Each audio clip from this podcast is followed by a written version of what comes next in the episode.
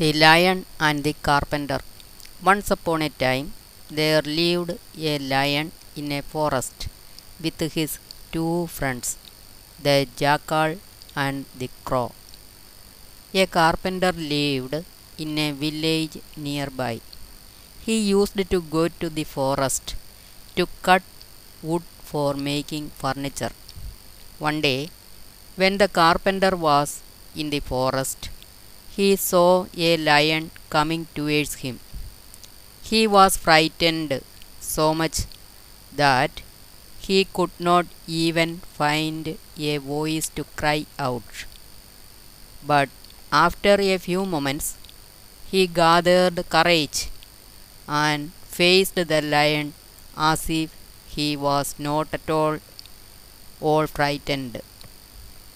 He said, O king of the forest, my heartiest greetings. The lion was much pleased by the way the carpenter greeted him. My lord, please accept my invitation to have dinner with me. The lion was flattered beyond words. It's a great honor to be your guest, but I must admit that I am a carnivore. Carnivore means meat eater. Then he thought for a while and said, All the same, I accept your invitation. The next day, the king of the forest paid a visit to the carpenter. A wonderful dinner was served with great care and attention.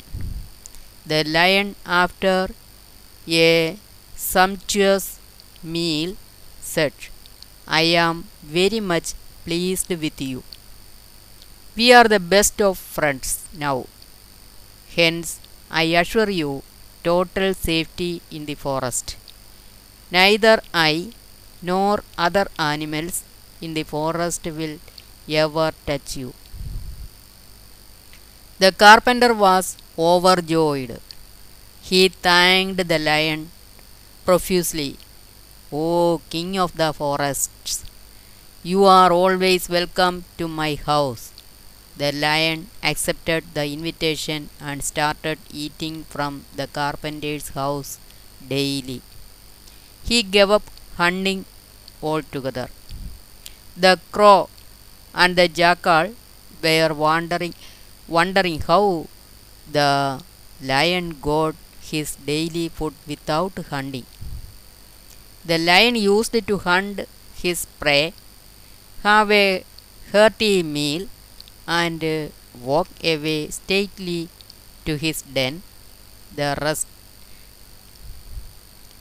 At that moment, the jackal and the crow used to feed on the remains of the animal killed by the lion. Now that the lion had stopped hunting, they had nothing so to eat.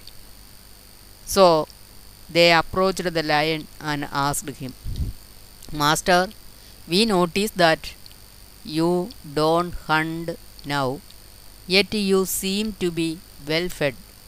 Now, how is it possible? The lion spoke out the carpenter's invitation and his daily dinner at the carpenter's.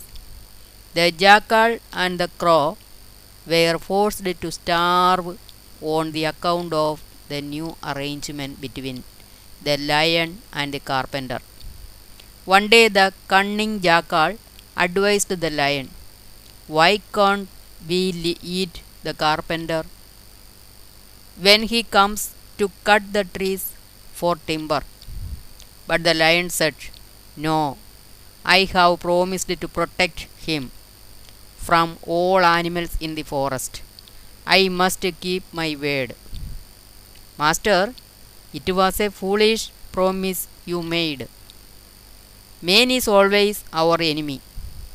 He will cheat us when he gets a chance, said the jackal. The crow also supported this argument. The lion was confused. He remained silent and lost in thought. Breaking the silence, the jackal spoke again. Let us all go to the house of the carpenter.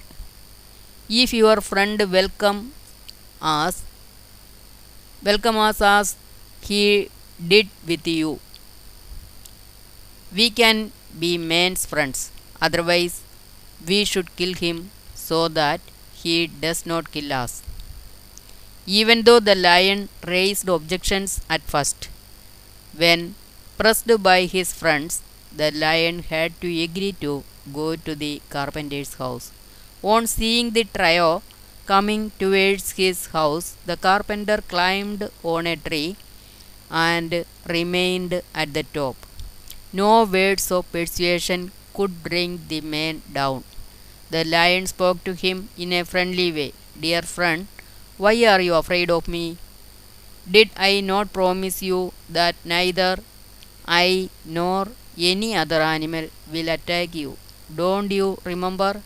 Believe me, please come down. Yes, I remember your promise, and you are my friend, and there is no doubt about it, said the carpenter. But I do not like your friends. They are not as sincere as you are. I don't trust them. So please leave the place with your friends at once. I will not come down until you go away.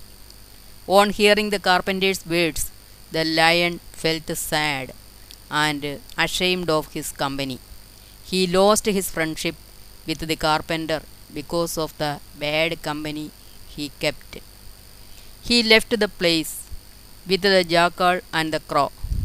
A man is known by the company he keeps.